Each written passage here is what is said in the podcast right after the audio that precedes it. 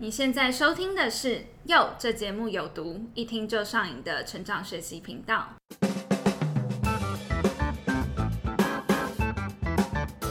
Hello，大家好，我是珍珠。大家好，我是杰德。前面几集呢，我们找了各领域的专家来分享他们的成长故事，还有学习历程。这集呢比较不一样的是，我跟杰德要来好好跟大家聊聊学英文这件事情。那大家可能会好奇，为什么我们要选这个主题呢？因为学英文确实是台湾人共同拥有的一个生活经验，而且我想应该也是我们共同的痛苦之一吧。对。那所以过程中遇到的困难瓶颈，相信大家也心有戚戚焉。因为像我个人就很常在滑低卡一些大学生的那种论坛平台，然后就很常常看到卡友他们在分享自己学英文时候遇到的困难。然后之前有看到一篇文章，他就是一位卡友，他想要训练自己的口说能力，所以他就报名了学校的英文课程。就虽然他都听得懂上课的内容，然后也都会写，但是只要一到表达的时候，他就会很就会开始结巴。所以那个卡友就很犹豫要不要退选那门课。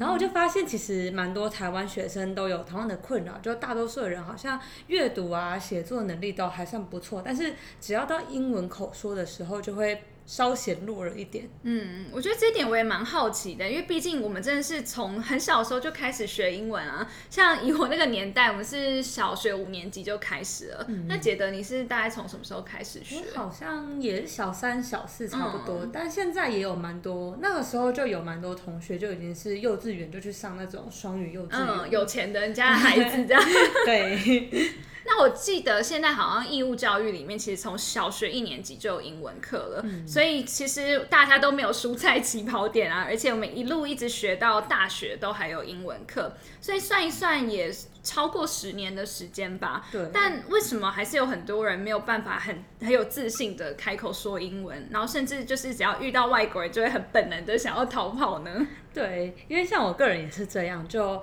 有时候可能出国玩，就算是去日本啊、韩国那种，就英文也不是他们母语的国家。我讲英文还是会觉得很紧张，就只要想到要用英文跟别人沟通，我觉得下意识的有点想逃避这件事情，所以有时候反而宁愿先把我们要讲的话给翻译成当地的语言，翻译成日文或是韩文，然后再去跟对方讲，也不想要用英文去跟对方沟通。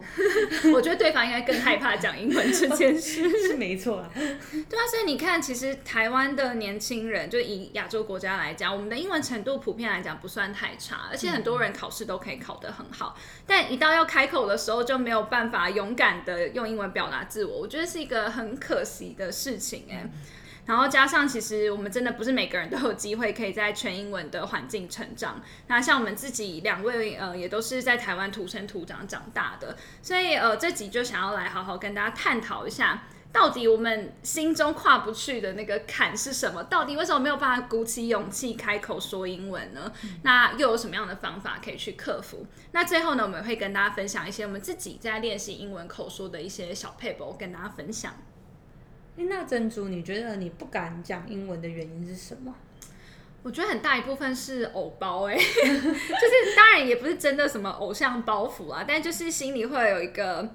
啊，过不去的坎吧。我觉得这跟我们从小到大受的教育有关。就是虽然我自认算是一个蛮能够适应所谓填鸭式教育的人，但这种呃追求标准答案的教学方式，确实是让很多台湾学生会变得不太敢犯错。所以，只要我们认为说，哎，我们讲出口的英文，如果不小心用错了文法，或者遇到不会讲的单字，就会觉得啊，这样我是不是会表现的很烂？然后就开始很气馁，然后渐渐的，你就是不太敢轻易开口说了。对，因为我自己会在开口讲的时候，就会一直观察对方的表情，在想说我是不是讲错了，还是我重音有没有压对，然后就明明没有讲错，可是整个人都还是很畏畏缩缩的感觉，心虚。对，那我自己观察到的部分是，我觉得台台湾的学生好像大范围一点来讲，可能就是用错的方法来学习口说，就像我们。第一个可能就是我们都很习惯用过去学校应付考试的方式来练口说，然后我们可能在练习之前都会觉得，哦，我们应该要先累积一定的单字量，所以我们就要背很多很多单字。但其实不知道这些单字配合情境的用法，这样不止没有办法融会贯通，而且在背单字的过程反而就更加的消耗我们的精神和时间。嗯，很多时候我们背单词真的就是为了应付早自习的英文小考之类的。对，然后一天可能要背十个、二十个，然后说怎么可能背得起来、啊？隔天就忘了。对，然后再来的话，就是大家很习惯用中文的系统来去思考英文的逻辑。就英文跟中文的语言系统其实差蛮多的，但台湾的教育好像一直都很强调阅读能力，所以像刚刚讲的，我们就会先背大量的单字啊，然后再来才是学习文法、句型这些。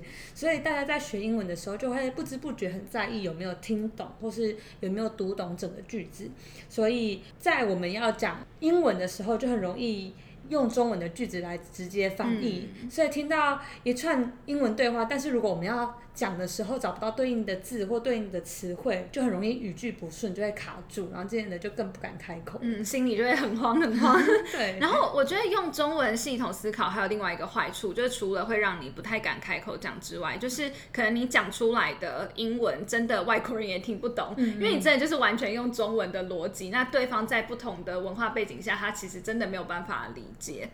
那呃，刚才讲到，除了刚才讲到这些，其实我觉得大家普遍担心的点还有一个是发音。虽然我自己觉得发音不算是一个太大的问题，甚至我觉得有点算是假议题吧，但必须说，就是很多人会担心自己没有办法很流畅的。讲英文，然后也没有办法说，好像讲出来的发音就是呃很纯正好听，像是我们所认知的那种呃美国腔、英国腔那样，就好像会觉得说，哎，自己怎么讲都会有一点台湾腔，然后又会担心说，哎，这种台湾腔是不是会上不了台面啊？会不会对方会不会笑我之类的？就是很多这种心理的小剧场。嗯，对，就讲之前就想说我讲的顺不顺，然后就大家就很追求一种就是很道地、很母语人士的那种感觉，很优雅。对，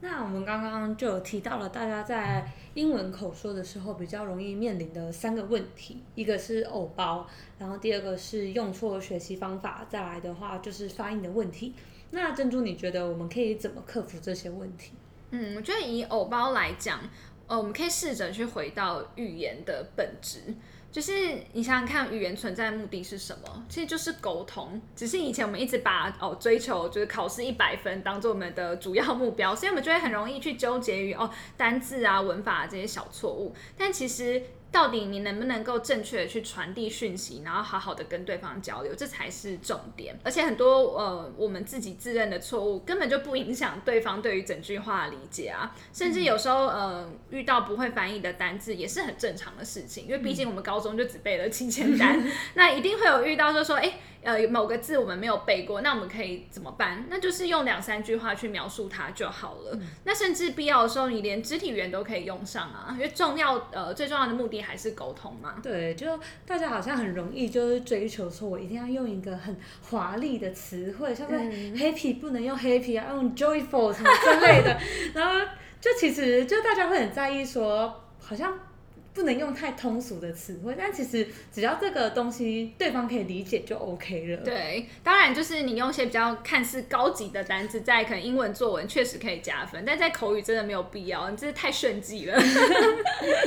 那呃，而且我也觉得说，这真的是我自己到呃，可能毕业后开始有机会到国外旅行，我才有这样子的体悟。因为当你真的呃被丢到语言不同的环境里面，其实你为了生存下去，你自然而然就会激发你的潜力了。所以那时候你根本就不会管说，哎，我这个文法正不正确？你能够赶快问道路啊，或是取得你要的资讯，还反而比较重要。嗯，所以呃，整体来看，你就会发现，哎，很多的阻力都是来自于我们自己内心的小剧场。那如果我们一直不敢开口，然后就越没有练习的机会，那你当然不可能讲得好啊。所以我觉得，呃，让自己有意识的，就是去放下欧包是蛮关键的。那另外，我之前呃也有看到有卡友分享一句话，我很喜欢，他说：“Fake it till you make it。”呃，中文翻译的话就会说，呃，弄假直到成真。那什么意思呢？简单来说，就是你要先假装自己很厉害，那自然而然你就会慢慢的变厉害了。反正就是想，一定有人比你更烂就可以了。你是说像日本的日本人吗？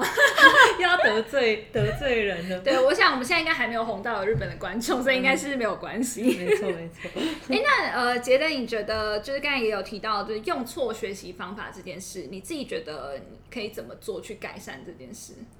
我觉得其实哦，我之前有在第一卡看到有卡友蛮多卡友在讨论这件事情，就是我们好像很习惯用中文的逻辑去思考英文口说。然后我看到有一个卡友他有分享中英文系统的差别，像我们中文的学习方式是先学会念，就像。虽然中文的组成是 b p m f，然后英文的组成是 a b c d，但我们其实学习的方式差差蛮多的。像中文可能就是假设说用包这个字好了。然后包这个字，我们光讲包，它可能会有很多种包，可能是皮包的包，然后花包的包，同包的包，所以我们很尝试先知道怎么念这个字，再去学它是怎么写的。嗯，然后可是英文的话，我们从 A B C 开始学，然后学习它的发音，就以前有学过那种 K K 音标，所以其实在念那个词的当下，就大概知道它的拼音的组成是什么了。所以我觉得在英语系文化的人，他们反而比较不会受到文字的束。就他们可以从几个单字就来截取画意，所以像。刚刚有提到，我们很习惯就是大量背死背单字，但其实配合情境来记单字以及他们的使用方式，比起我们这样每天早自习背十个、二十个单字，这样子硬背反而能更有效率的记得他们的使用方式。嗯，像我记得我以前在呃背英文单字的时候，我们那时候老师就一直跟我们强调说，你不要只背就是哦这个英文翻译成中文是什么意思，你要连同它的句子一起看，嗯，所以这样你才会知道这个单字到底要怎么。用，而且才不会用错，所以我觉得这是蛮重要的一个观念。而且我觉得，就是可能在看到例句的时候，都会。习惯把它念出来，让它在大脑形成了一个，就是建构出它的积木，在反而能够更加深自己对这个字词的印象。你刚才用了好深奥的词语，积木啊。确实，因为其实我发现，嗯，因为我之前可能大学的时候有接过一些英文家教，然后我发现很多就是那时候呃的家教的小朋友，他们遇到的问题就是他们背单词，我觉得也蛮神奇的，他们是用图像记忆法，就还是去死记说。哦，我觉得这个单字大概是长这个样子，就是他其实根本不会念，他就只是把他那样子想办法刻在他的脑海里，然后隔天去考试，想也知道这样你怎么可能记得住 所有？而且你一定是考完马上就忘记了。所以我那时候就也会跟他们一直强调说，你今天要背单字，你一定要先知道它怎么念，然后你可能呃会了一些自然发音的法则，你才有办法就是比较有效率的去记忆这个单字。对啊，如果那种很长单怎么办？Refrigerator，所以一定会拼错啊。对啊，他们就是用一个很敷衍的方式在学习。那刚刚也有提到，就我们第三个问题就是发音的部分。那珍珠，你觉得发音的部分可以怎么样去解决？像我刚才前面有提到，我自己觉得发音不是一个真正的问题，它比较像是一个迷思。因为我们常说可能美国腔、英国腔，但是你仔细去想哦，就是光是在美国本土，它的腔调就有好多种，因为你不同地区、不同种族的口音一定都会有差异。那到底怎么样才算是所谓的纯正的发音呢？其实这件事情是不存在的。而且像台湾，光是台湾自己就会有什么中部腔、南部腔，然后北北部没有腔，因为台北人不会讲台语。我们现在连天龙国人都是要得罪一下，这样到处得罪人。对啊，然后呃，我印象也蛮深刻，就我现在回想起来，觉得以前的视野真的很狭窄，因为我真的是以前看到，只要是看到那种金发碧眼的外国人，我不知道为什么脑中就会自动认定他们就是英文母语者，我就觉得他们一定讲了一口流利的英文。但后来才发现，哎，其实他们根本就是从欧洲国家来的，他们的母语也完全不是英文啊，所以他们讲英文确实是也是有点强调，但他们也不会因此就不敢开口交流等等，哦。我就想到另外一个，就是呃，有听一个口译员有分享过，他之前有帮呃帮一个算是印度的会议，就是口译，然后也我们都知道印度人的，又 要继续得罪印度人，反正就是印度人的就是讲英文的腔调也很重，但他们就是还是非常的有自信，然后噼啪狂讲，因为他会觉得说就是听不懂是你家的事，就是我我他不觉得他自己的口音或者什么有问题，确实就是每个人讲英文一定都会有自己的腔。强调，所以真的发音这件事情，大家不需要太过的纠结。那我们再往近一点看好了，就是我们可能比较熟悉的，像香港啊、新加坡，他们讲的也不是所谓大家认知的，就是呃纯正的美国腔。但我们不会因此就觉得他们英文不好啊，反而就会觉得，哎，他们其实英文很厉害，都可以很流利的去用英文去对答。嗯，对，而且换位思考就是。你会觉得外国人发音不好就取笑他们吗？就也不会啊，因为像我们假设说我们在台湾遇到了外国人，他们讲中文，然后对方可能就只会几个句子或者是几个单字，然后而且他们口音很明显，就是那个语。中文不是他们熟悉的语言，就会有他们自己的腔调在，但是我们也不会因此而觉得说，哦，他们中文怎么讲那么烂，就反而会很惊讶说，哇，他竟然会讲中文，太神奇了吧！所以我觉得口音真的不需要特别在意，能够沟沟通才是最重要的事。对，还是要回归到最初的这个语言存在的目的。那像刚才前面讲的，比较像是迷思的破解，接下来就要跟大家分享练习口说的方法。那我自己觉得，第一个是你真的要逼自己开口。因为像我从小到大也都是用这种填鸭式的方法去学英文嘛，所以呃，即便我可以在英文考试的时候拿到不错的成绩，但对于口说我一直都没有自信，我就一直不敢开口。但那时候因为呃，我又很想要未来就是可能进入外商工作啊，就想到不行，我还是得把口说练起来。所以我呃在大一的时候我就下定决心。我就报名了一个，就是光是听名称就会觉得很硬的 社团，它叫做模拟联合国。对，听起来就觉得到底在搞什么？就是一个很 international 的感觉。对，没有错。而且你知道模拟联合国社团是要干嘛吗？就是大家不是呃用英文讨论一些很日常的话题，像是哦，你中午吃什么这种，不是，它是要呃每个人去扮演各国的外交官。然后全英文的去讨论国际议题，好累哦。因为你就会想说，天哪，这些国际议题我可能连光是要用中文讨论，我都讲不出什么有深度的内容，更何况还要用英文。然后像是我们那时候讨论的议题，就包含了可能像是呃以色列和巴勒斯坦的领土纷争啊，然后什么各国的绿色能源的政策等等。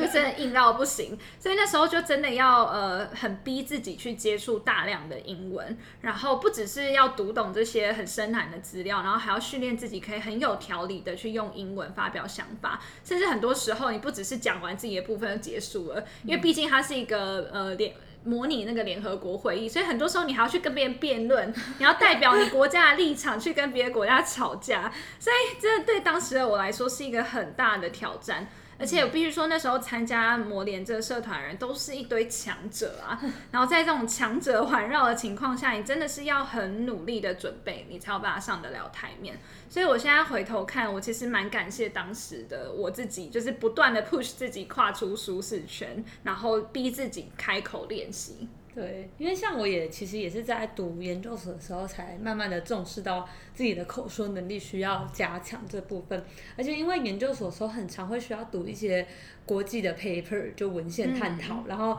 也会参加一些国际研讨会，然后整个研讨会可能是全英文的，然后。好一点的研讨会可能还会帮你请个翻译，但是可能有些研讨会就是比较穷一点，所以你就要自己想办法听懂里面在讲什么，然后有疑问也要自己提出。所以我去参加就是这类型的研讨会，我都会逼自己在听完研讨会后一定要用英文问至少一个问题，或者是去找那些海外学者至少聊一句话，就是有点是强迫自己要用英文跟他人对话，才能训练我自己的口说能力。就算是呃为自己设定一个小目标的感觉，然后逼自己每天就那时候每天就是要至少要达到这件事情。对对对，我也想跟大家分享，就是我蛮喜欢的一个观念吧，就是你不要在最能够吃苦的年纪选择了安逸。当然就是呃大家都喜欢待在舒适圈嘛，因为它就是一个你感到最舒适的地方。但是我们去想成长这件事情，成长的过程绝对不是舒适的。啊我们唯有经历过那种所谓的成长痛，你才能够真正的蜕变成更好的样子。所以真的诚心的奉劝大家，不要对自己太好。我觉得适度的鞭策自己是很重要的，要不然你可能就是待在舒适圈，你就会想要无限的耍飞下去。那你可能就没有办法，就是哎，在过了一段时间之后回头看，然后发现哎自己很感谢当时的自己。嗯嗯。那逼自己开口说之后呢，你就是需要找一些练习的机会嘛。那像是如果要找人练习，我觉得蛮多管道都可以做到这件事。呃，而且有分成就是付费的跟免费的都有。那付费的话，像是呃就有很多那种一对一的家教啊，或者是专门针对口说训练的绘画班。那免费的资源又更多了，像是语言交换啊，或是你可以直接去交一个 外国的男朋友或女朋友，听说非常有效，我自己是没有试过啦。感觉英文会变很好。对，而且你会就是特别会用英文吵架，这也是一个可以从呃新解锁的技能。然后或者像读书会也是一种方式。嗯，因为我自己就有跟我的高中同学在大学的时候一起组过英文读书会，然后我们那时候其实就是频率的话，差不多就是。每周一次，因为每个读书会其实都会有自己的规则，然后我们的话基本上就整个读书会都是要用全英文对话，然后大概会分三个环节，可能一开始就是大家先简单的讲一下自己这礼拜发生了什么有趣的事情啊，然后有什么什么东西想跟各位读书会的成员分享。然后再来的话，就是会有两到三个人就轮流带大家读一篇《Times》杂志的文章，或者其他外文杂志的文章。然后最后的话，就会是针对文章内容来做讨论。嗯，哎，那你们这个团体有多少人啊？我们这个团体其实六个人。然后有一直一起走到最后吗？中间有过一些可能成员替换的部分，但是其实基本上从头到尾都没没变动的就四个人，那也蛮厉害的。对，而且我们其实持续了一年多，很强哎。对，就持续到要毕业的时候。那怎么会这么有动力啊？因为通常我蛮常听到这种读书会都是呃大家一开始很有兴致，那但是可能办了几次之后，大家就渐渐的非要就是再也不参加了。我自己有大概整理了出来，就是。读书会，不管是呃在读书会这种团体，或者是想要找人练习英文口说，四点蛮重要的。就是第一个的话，就是要慎选成员，就是因为我们成员里面有六个人，然后一定不是所有人都是那么有行动力的，所以我觉得 成员里面一定要有几个是执行力特别强，或是特别遵守规矩的人，然后。而且这这些成员最好是可以让大家都觉得很舒服的，就是因为如果你讨厌一个人的话，你就不会想跟他组读书会啊，谁想跟他讲英文啊？呃，是连跟他讲话都不想吧？对对对对，所以我觉得第一个是。成员的组成很重要。嗯，那你自己在这个团体中是扮演什么样的角色？呃，我主要是带给众人欢乐的角色，就是一个 可有可无的角色吗？没有，哎，维持一个团队的氛围是很重要的。对对，气氛其实很重要。但你不是那个主要带头的人。对对，我可是我很遵守规矩。很好很好，有扮演自己的角色这样。对，然后再来的话，第二个点就是要设定这个组织的共同目标，因为像我们一开始其实就只是一个高中同学，他发现自己好像没有办法。达到他的毕业门槛，然后就有点毕业危机，然后就会问我们说：“哎，要不要一起组个读书会？”然后刚好就有些人可能就是想要练听力啊，然后有些人想要练口说，所以这个读书读书会就顺势的组成了。但是因为其实那时候我们才大三，所以离要毕业的时候还有一段时间，所以整个目标对我们来说感觉还还有点遥远。所以后来就是我们有慢慢的过程，一直在调整自己的目标，就是可能毕业是最后的长期目标，然后可能我们前面先设定的几个短期目标，就那短期目标可能是我们达成的，我们就可以去庆祝，像是读完了一本杂志，那我们就可以去吃吃吃大餐来庆祝，这这类的方式来当做一种奖赏。这样大家就会比较有动力去执行，所以呃，你也会建议大家说，一开始在设定目标的时候，真的不要设太长远的，因为大家通常可能都是属于就是不见棺材不掉泪耐心的，所以太长远反而会有点无感，然后渐渐的这个动力就慢慢就失去了。对，然后再的话就是要立下这个团队的规则，就是如果有人像我们那个时候的规则，就是如果有人有连续五次没有。参加读书会，那他就要请所有人吃饭。哦，但五次听起来蛮宽松的哎。哎，没有，我们吃的餐厅很贵，而且我们六个人。哎，对，这样其实对学生来讲是一个。蛮大的负担，对，就是其实就是因为我们反正我们选的餐厅都一定是西体以上，我没有在帮西体打广告。但以学生来讲，就是西体就是对很贵的餐厅，确实那时候真的吃西体就会满足。对，而且就是就要有一些尤里西斯合约来约束大家。什么意思啊？尤里西斯？哦，就是它就有点像是祭品文那一种，就是它就是自己要达成，就我设定了一个目标，然后我要达成它，然后可是大家很容易就是很。看得起自己的定力，然后就是会想就像有些人会说，我专心读书十五分钟，然后专心读书完，我就可以玩手机玩玩二十分钟，然后就很长，就一玩就一个小时就过去了。所以他们会需要有一些约束，然后这个约束是放在别人手上的。就像我可能说我今天要读完这一本书，然后我如果没有读完的话，我。就给五百块给我旁边的朋友，然后说我没有读完的话，这五百块就是你的了。太心痛了。对，就是用这种方式强迫自己一定要去完成这个目标，哦就是尤里西斯合约。嗯，然后再来的话，第四点就是我觉得都这些团体的运作都还是会需要经过不停的调整，所以我们最后都还是会有一个检讨会。因为其实我们最一开始读书会的运作模式跟我们最后的运作模式差非常多，因为我们很容易在一开始的时候就会觉得。很理想化这个整个流程，然后就会觉得说，哦，我们一定可以读到怎样的程度，然后大家一定会多自动自发。殊不知，其实没有这回事。大家不断的在退让，对，所以就是在过程中要不停的去检讨，让自己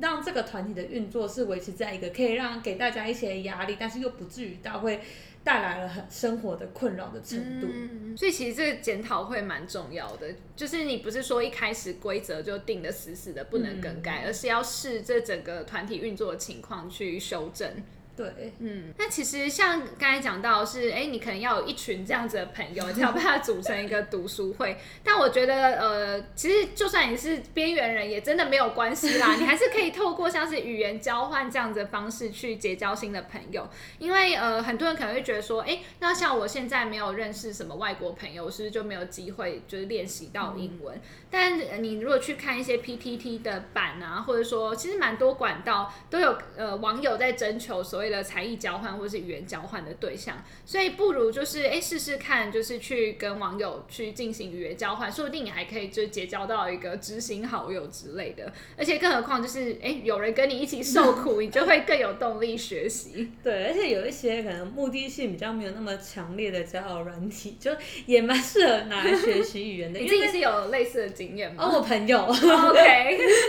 就是因为它上面其实就因为现在很国际化嘛，所以嗯这个有一些交友软体上面其实有蛮多不同国家的人，然后反正就是两个人的国家距离又很遥远，然后现在又有疫情，所以根本不会见到面，所以比较不需要担心自己的生命安全，就可以试着在交友软体认识看看不同国家的人，说不定还可以促成一段良缘。那当然，除了找人练习之外，我觉得自主练习也是一个很好提升你自己英文口说能力的方式。像我觉得第一个很重要的观念就是听力跟口说它是密不可分的，所以你多听一定会对口说有帮助。那我自己从高中开始，我就很喜欢看美剧，然后我就常常边吃饭啊边配 CSI 的 犯罪现场来看。吃饭看这个吃得下吗？对，听起来有点变态，但是我真的蛮喜欢在吃饭的时候看一些血淋淋的东西。我不知道我自己有什么毛病。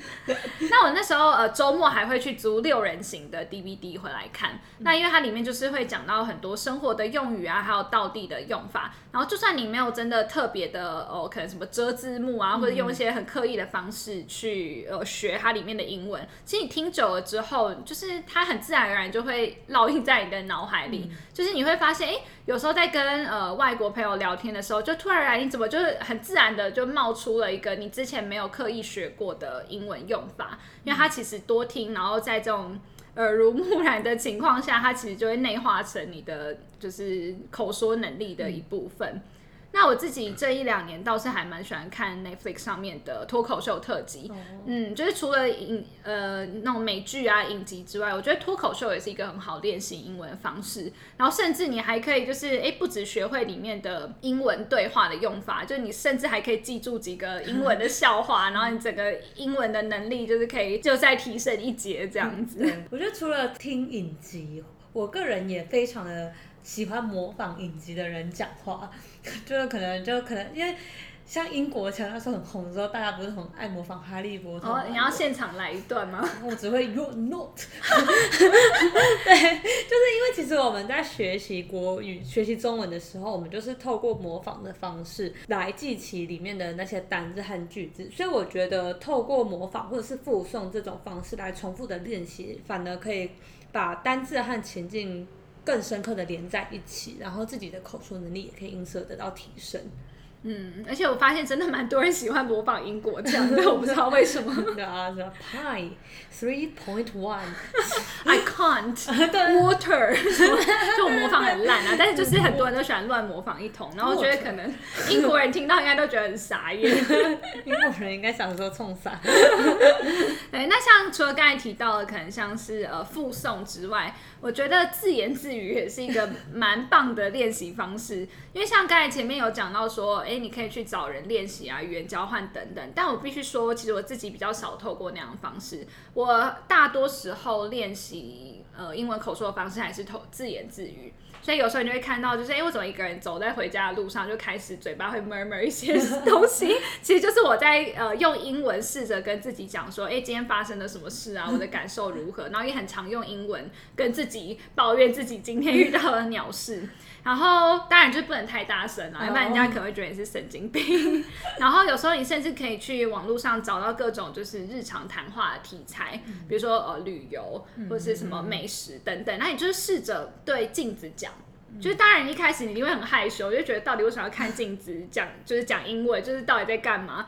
但是它是一个很好的练习方式。嗯，然后甚至呢，就是你可以把自己的回答录音录下来，就是一件很羞耻的事，没有错。但是它真的很有用，因为有时候我们自己在讲英文的时候，我们可能不会意识到说，哎，我们哪里可能就是讲错，或者说，哎，是不是有一些容言赘字？嗯，就是但是透过录音的话，你就是可以去回头检视你自己讲的内容，那你就可以慢慢的透过修正，然后就是可以提慢慢的去提升你自己的英文能力。那像我那时候呃准备雅思的口说测验的时候，因为我没有去补习班，然后也没有用什么就是线上的什么资源，对我就是自己自学。然后那时候因为它都会有那个考古题的题库，所以我就真的是每天很认真的就用这种自言自语的方式刷题，然后自我练习，然后反正就录音录下来。所以那时候就是哎练到说哎，其实我遇到任何领域的问题，我都可以快速的反应跟回答。所以那时候也意外的拿到蛮高分的。然后我觉得最方便的方式，就是因为现在其实很多报纸、杂志、广告啊，就到处都有英文，甚至是你在路边可能看到某一个物品，你就自自己把它翻译成英文，就用英文把它念出来，这是最方便取得的资源。然后而且就是你在随时随地都可以做这件事情，所以透过这种方式来训练自己对英文的熟悉度，也可以一并训练说英文的胆量。嗯，而且它就真的是结合你日常的生活情境，是非常实用的。对。那稍微整理一下刚刚提到的口说练习方法，就是有分做找人一起练习和自主练习。那找人一起练习的话，其实市面上有蛮多的管道，像是可以透过付费的一对一家教班或者是绘画班来训练自己的口说能力。那免费的话，也可以透过一些网络的资源找到语言交换，或者是。和自己志同道合的朋友组个读书会来训练自己的口说能力。那当然也可以考虑交个外国的男女朋友，就是 可以除了可以训练到自己的口说能力，也可以了解到不同的文化差异。但这可比较可遇不可求。对，就这比较就不能强求。那如果真的求而不得的话，那我们这边也有自主练习的方式。但自主练习的方式其实就蛮简单的，就是多听、多说跟多看，就是。透过这几个很基本的方式，让英文变成自己生活的一部分。那当然，最重要的事情就是要逼自己开口，就一定要强迫自己踏出自己的舒适圈，才有办法有效的提升自己的口说能力。嗯，而且其实呃，我们回归到学习这件事情来看好了，就是你会发现，其实最关键的还是你到底有没有那个动力。嗯，我就想，可能很多人一直都没有把英文口说给练好，是因为他们没有真正找到那个非学不可的 why。嗯，呃，我们可以回想一下我们自己过往的学习历程，就不不一定是学英文哦，就是你会发现，哎，当你有很强烈的需求的时候，你那个学习动力自然而然就不一样了。对，比如说，哎，当你发现你靠每个月临时薪水买不起房的时候，你可能就会很开始很认真的去研究投资理财。所以学语言这件事情也是一样，在开始学之前，大家真的要嗯，可能花点时间好好的想一下，到底自己为什么要学，找到那个 why 是很重要的。嗯、那呃，也要提醒一下大家，就这个目标啊，指的是说，嗯，你想要透过学好语言达到的事情。就是比如说，哎，你今天想要学好英文，是因为哦，你可能一直以来都很向往要到国外读书，这个才是才会是你的目标。所以你不是把考试当做你的目标。如果你今天是把考试当做目标的话，可能对你来说，哎，这个动机就不够强烈。所以这时候反而你应该是去想象，哇，你在国外求学的生活会有多么的美好。那当你可以在你脑袋去勾勒出这样子的一个梦想蓝图的时候，你的动力自然而然就会加强。考试它应该只是一个检核。英文能力的方法，而不是你真正想要学好英文的那个坏。嗯，那再来的话，毕竟英文是我们的一门学科，所以大家很常会可能一提到英文，就会觉得哦，压力山大，肩膀开始重，就是一讲到英文头就开始痛，就很容易把它套用在我们过去对英文的既定思维上面。所以我觉得再来的话，就是要把英文变成一件有趣的事情，像我们刚刚透过。可以透过看美剧啊、看影集或是一些我外国 YouTuber 的影片，把这些英文当成背景音在播，然后习惯了英文化的环境。哎，说到这个，我真的有一个朋友是这样子做的，而且他很猛哦，他是在煮菜的时候，他会把整台那个笔电搬到厨房，然后就开始播他已经看了好几次的那个美剧，然后他就真的就是像你讲的，就他就是当背景音在播，他其实也没有在看字幕啊，有时候甚至忙着煮菜也没在看画面，但他就是可以透过这样的方式就训练他的英文听力，然后还有他的英文口说。对，而且就是把。英文当成一件有趣的事情，就可能结合自己的兴趣，像有些人可能就是喜欢化妆，那其实就可以多看一些外国的那种美妆 YouTube 的影片，也可以当做一种练习的方式，就把它跟自己的兴趣结合在一起，那就不会对英文怀抱有那么大的敌意。那在整个学习的过程中，也不会像在过去求学的时候感受到那么强烈的压力了。嗯。这集真的是聊得欲罢不能呢，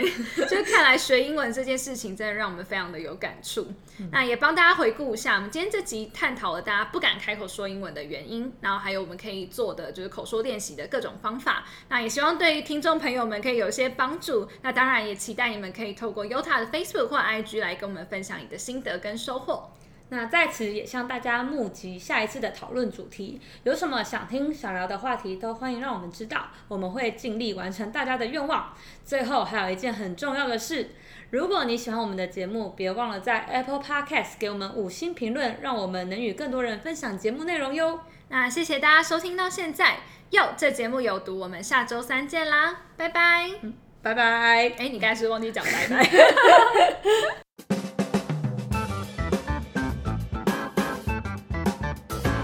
哟这节目有毒，由台湾本土团队骚到提供托管服务。他们除了节目托管免费，还有完整的分析数据，是许多知名 podcast 节目的合作伙伴。